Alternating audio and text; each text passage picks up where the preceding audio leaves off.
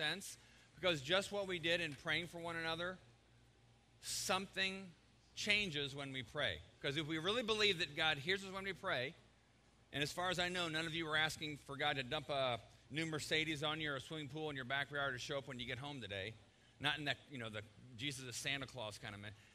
But if what you asked for was in accordance with his will, he hears it. So if you pray, if you ask God, if you said you would like Jesus to give you peace and someone just prayed, we believe that God will give you peace. And it's like, okay, some novel idea that we actually, I mean, this is a true confessions of a pastor, novel idea that we actually believe if we ask for something, God hears us. And what we do, I think there's this phrase that Dan's used before, is what happens here changes the world. Well, what just happened there changes something in your future. Not in some hocus pocus way, but if we don't believe that prayer matters, and if we don't believe that God intervenes for those of us who call out to Him, then we're really denying a huge part of Scripture.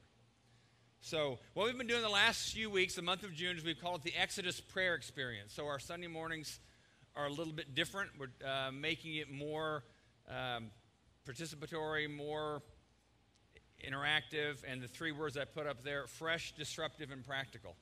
Because I'm convinced that a lot of us, myself included, need to have a fresh, disruptive, and practical uh, encounter with Jesus. And that may mean shaking up how we think about things in your personal spiritual life as well in our Sunday morning life.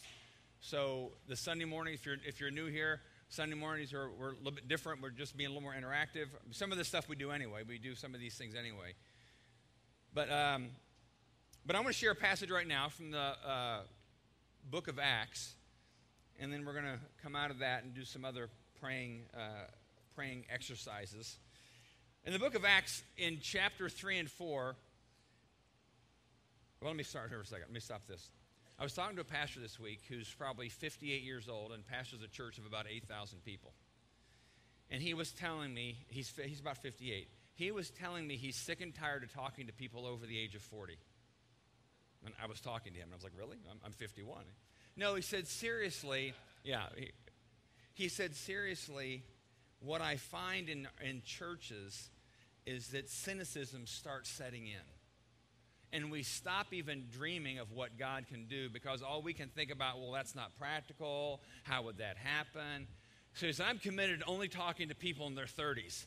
Because he said they have enough life experience to be grounded, but they still dream a little bit. Because he said those who are in their 20s just dream and not grounded. So no offense. He said it, I didn't say it. But I came out of that thinking, let's never stop dreaming in a very grounded way about what God can do in our lives and through our lives. Don't ever read scripture and think, wow, that was kind of neat that happened, and I don't think it'll happen.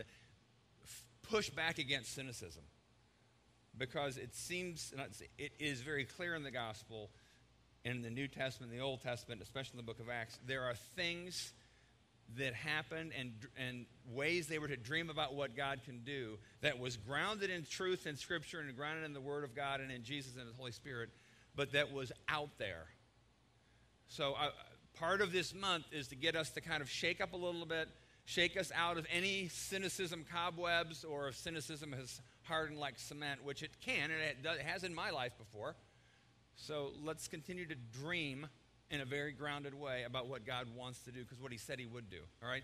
So in Acts chapter 3 and 4, this is after you know Jesus had died, he was resurrected, he had been ascended into heaven. Pentecost happened, this big phenomenal uh,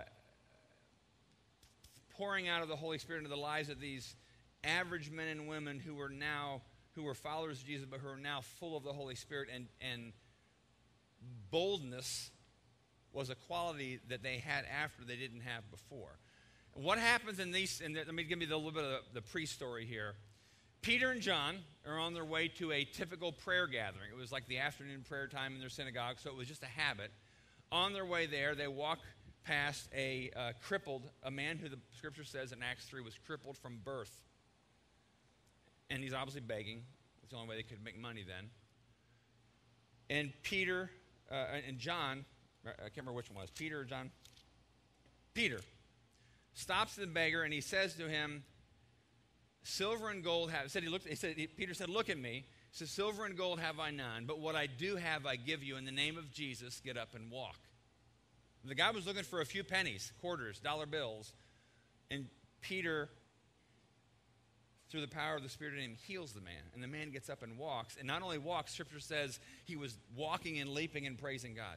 And it, obviously, it drew a crowd because everybody was like, This is the guy that's been here his whole life. He's been crippled his whole life. We know him. We know his mom and dad. We know his. Bro- that's him.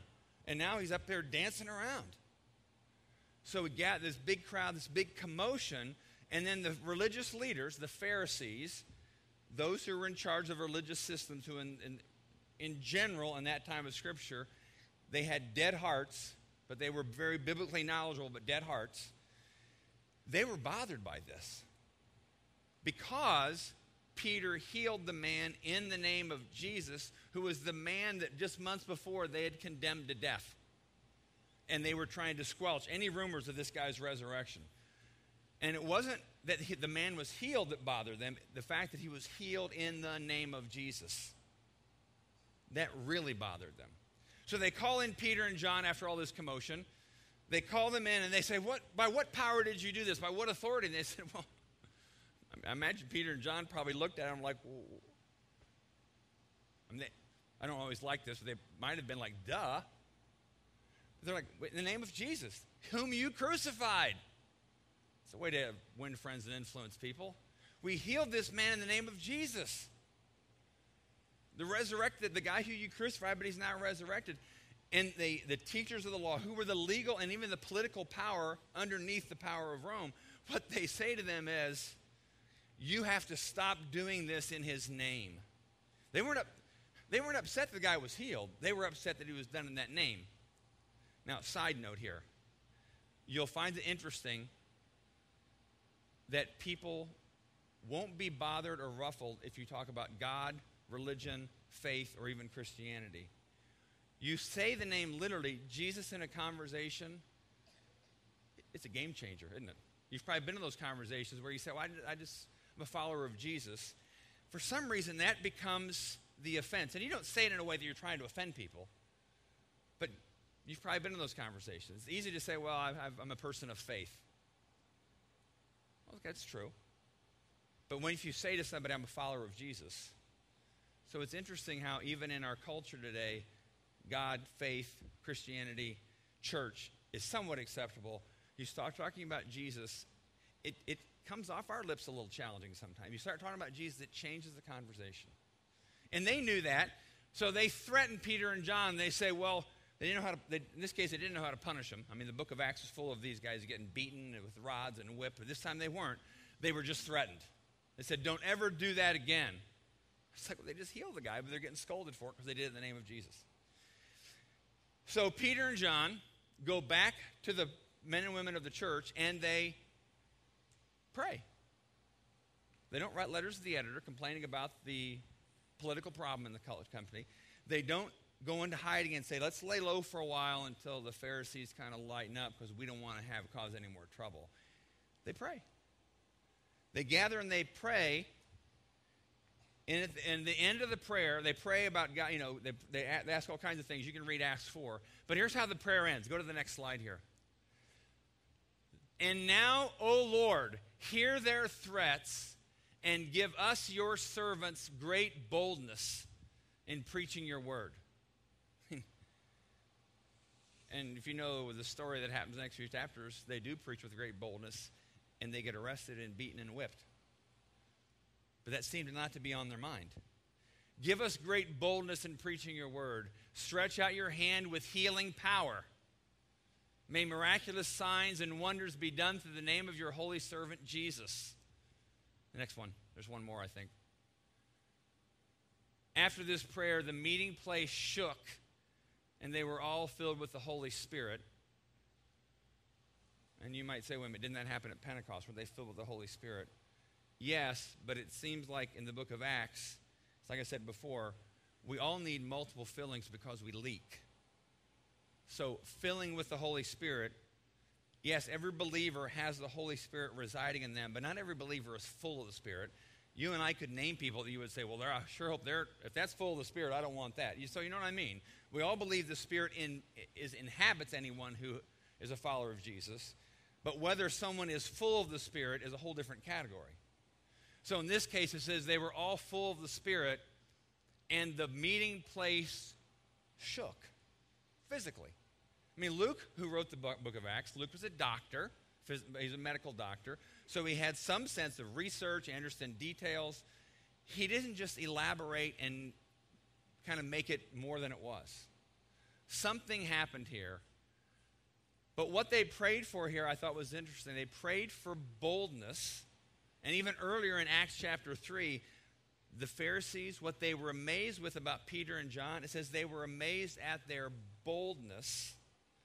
And boldness really just means being able to speak frankly without fear about whether the person's going to think about you when you say it. And I don't know about you, but I'm often I often speak and I lack boldness because I'm trying to figure out if I speak too boldly, they may think I'm something XYZ, and I don't want them to think about me that way. And sometimes we're held captive to the opinions of the other person.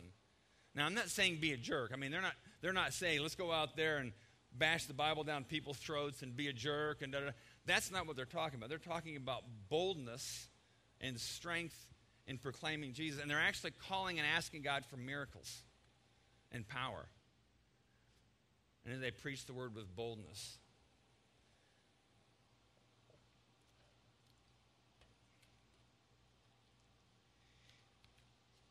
Here's what I want us to do. This is now where we get fresh, disruptive, and practical. We're going to pray in a minute here for, for boldness. And uh, I'll tell you how we're going to do that in a second.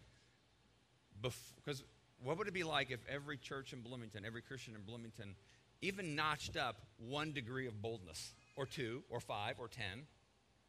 Boldness being when you feel like God's asked you to do something, you do it without fear or timidity of what others around you are going to think. All right? So, to start that off, though, we're going to watch a video here in a second. And uh, every Sunday in June, we've shown a different video from a different pastor in Bloomington talking about their church. Um, first week it was Doug Schroeder from Emmanuel Baptist. Last week the video didn't work. This week we're going to do Chris Jones from Redeemer Church. We're going to watch it. Then we're going to pray for Chris that he would be a person of boldness and for their church they would have boldness. Then we're going to pray for us. So let's watch the video first. And again, boldness is the word right now. Keep that in mind up in your head.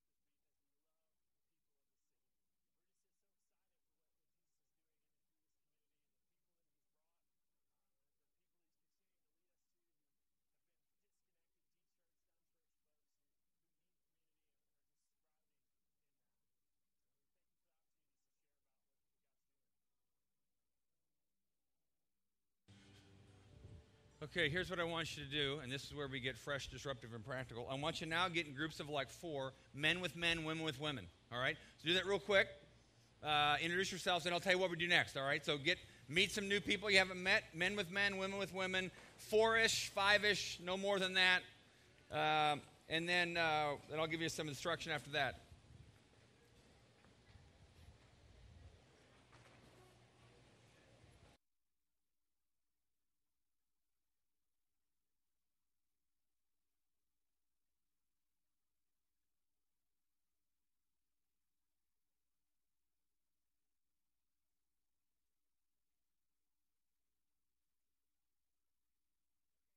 To do. It was, uh, his name was Chris. His wife's name was Crystal. Some of you may remember the kids' names. I don't. That's okay. And the church was Redeemer. I want uh, at least one, maybe even two of you in the group or more, but don't feel any pressure. Nobody has to pray. We're not looking for that. I want you to pray right now for Chris and his wife, Crystal. I think what he said was he wants to make sure his identity is fully rooted in Jesus. And we want to pray that, that the church would be fully rooted in Jesus. So, um, if a few, and then, and all, yeah, a few of you would just pray for that. Pray for Chris and Crystal, that, like he said, they'd be firmly rooted in Jesus, and pray for the believers at Redeemer Church that they would also be firmly rooted in Jesus. So, if a few of you in your group would pray um, for that.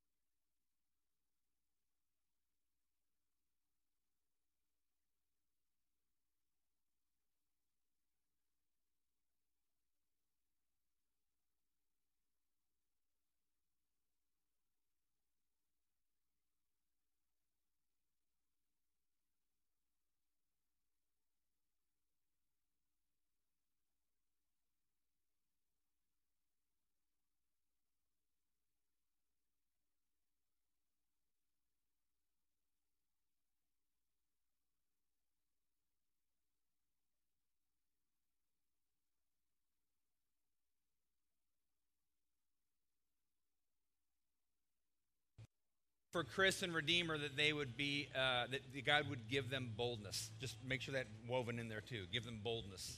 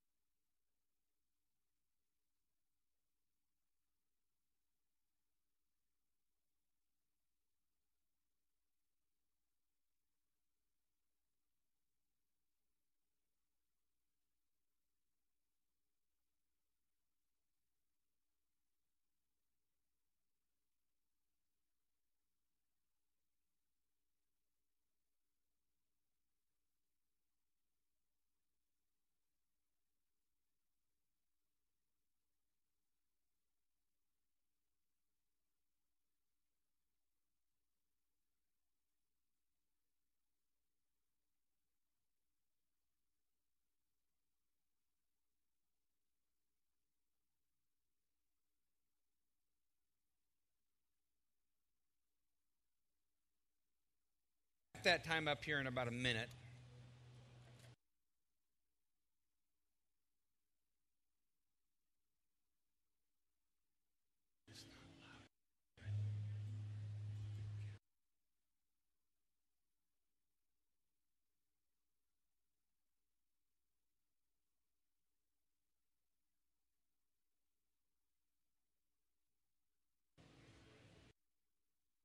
Okay, let me have your attention. Here's what I want us to do now. I want you to stay in your groups, and I'm gonna, we're going to do something that feels a little counterintuitive. I'm going to ask you in your groups to pray for one another for boldness, but I want it to be quiet. We're not going to say anything. I want you to pray quietly. And I'm saying that because I don't want anybody to confuse boldness with loudness. Some of the, one of the most bold Christian men I know was incredibly soft spoken, but he was riveting. All right? So I don't want you to think you have to be bold. You know, it's not, you don't have to be an extrovert person or loud like I am loud. All right? So I want to have just time now of quiet prayer. And I want you to pray. If you don't even know the names, if you can't remember the names of the group, just say, you know, God, the guy right across from me in the group or the person next to me, just give them boldness. So let's do that quietly uh, for the next couple minutes.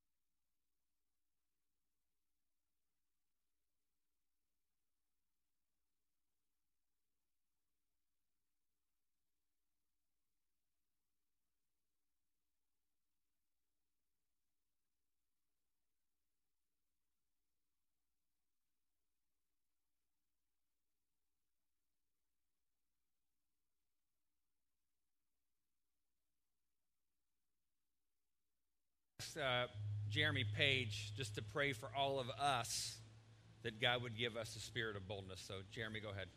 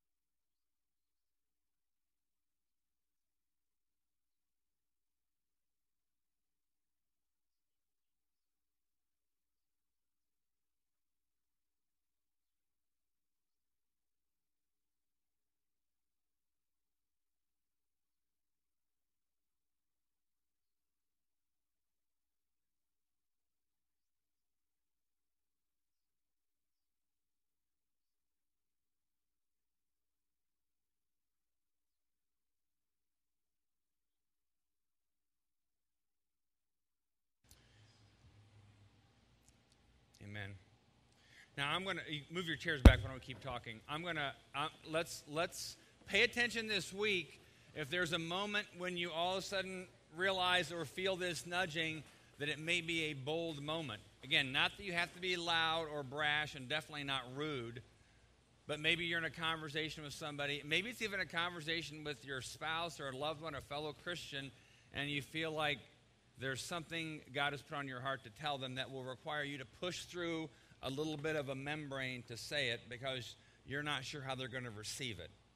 All right? So pay attention to the Holy Spirit this week.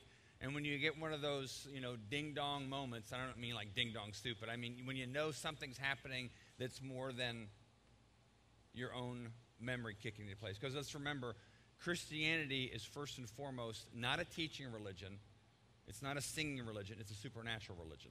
So we believe supernatural things should happen because that's what the Bible's all about the supernatural empowering of God.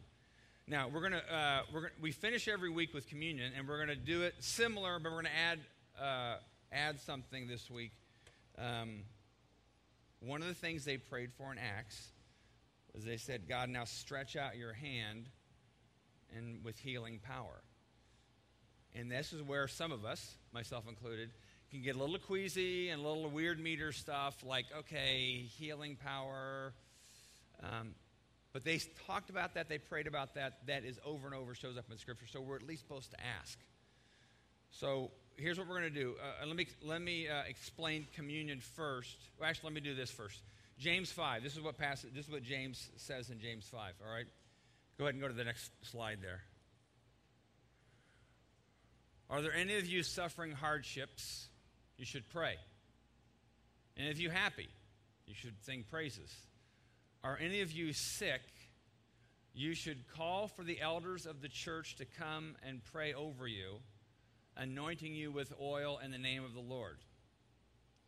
Such a prayer offered in faith will heal the sick. The Lord will make you well. Now, that's quite a bold statement, isn't it? It's one of those things, boy, if you do that, what if it doesn't happen? Is this really what it means? Let's just take Scripture at face value that what it means is what, we what we have the opportunity to do. Such a prayer offered in faith will heal the sick, and the Lord will make you well. If you've committed any sins, you'll be forgiven. Again, not assuming that sin causes sickness or weariness, but again, sometimes you need at least ask yourself the question. All right. So here's what we're going to do. We're going to have communion, and I'll explain that. In a, well, let me explain communion first, and I'll say that verse ties in. Here's how we do it. If you're new here, we have uh, another song we're going to sing. As we're singing, uh, we invite anybody up for communion. The way we do it here at Exodus, you come on up to either this aisle or that aisle, or over on the side. There'll be somebody that has bread, somebody that has a cup of the, uh, the grape juice, and we'll offer you the bread. You tear it off offer you the cup, just have you dip it in. We don't drink out of the cup. No, no major reason other than how we do it here. Dip in the cup and then head on uh, back to your seat. Most people eat it right away. Some people can take, take it back to their seat. It's up to you. All right. So we'll do that while the singing is going on. At the same time, um, right around here, and I just blocked it off not because anything creepy is going to happen back there, but just because there's a little bit of privacy. Uh, I've asked uh, some of the guys who have been elders, uh, Brian Arnold, Paul Costanza. I don't know if Jason's here, if Marcus is here, if he wants to. And there's some oil back there, all right? It's not like been blessed by a priest or anything, but we're just going to do what Scripture says.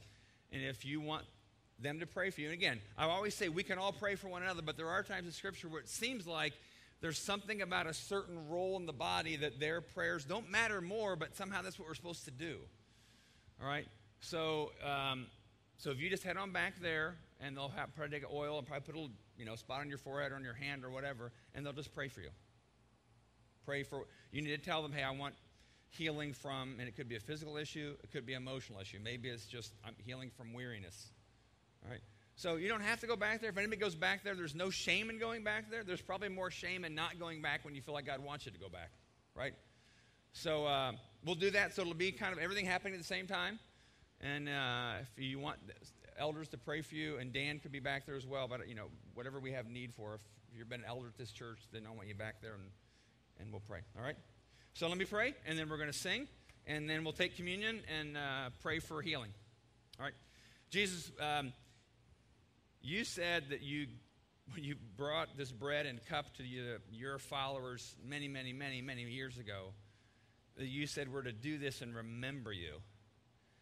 And we're not supposed to remember simply the events of your death. We're supposed to remember the power in which you said we would have if we gave ourselves to you through the new way that you opened by the shedding of your blood and by your resurrection. So we take this bread and this cup in confidence that when we take you inside of us, that we are actually inviting your the power of your Holy Spirit inside of us. And at the same time, Jesus, as some go back for prayer for healing, God, you told us to do this. So we're doing because you told us to. We don't, you're responsible for the results, God, not us. We're doing what you asked us to do because we believe you want us to do that. And we ask this all in your name. Amen. I'm going to go on back in the backside. Some of the elders will head on back there to pray for others too.